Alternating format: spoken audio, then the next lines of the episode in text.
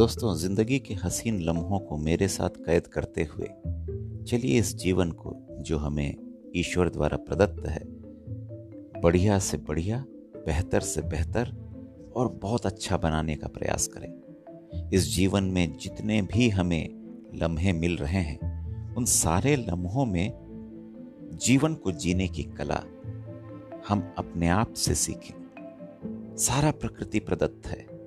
और यह प्रकृति हमें जीने की जीजीविशा प्रदान करती है।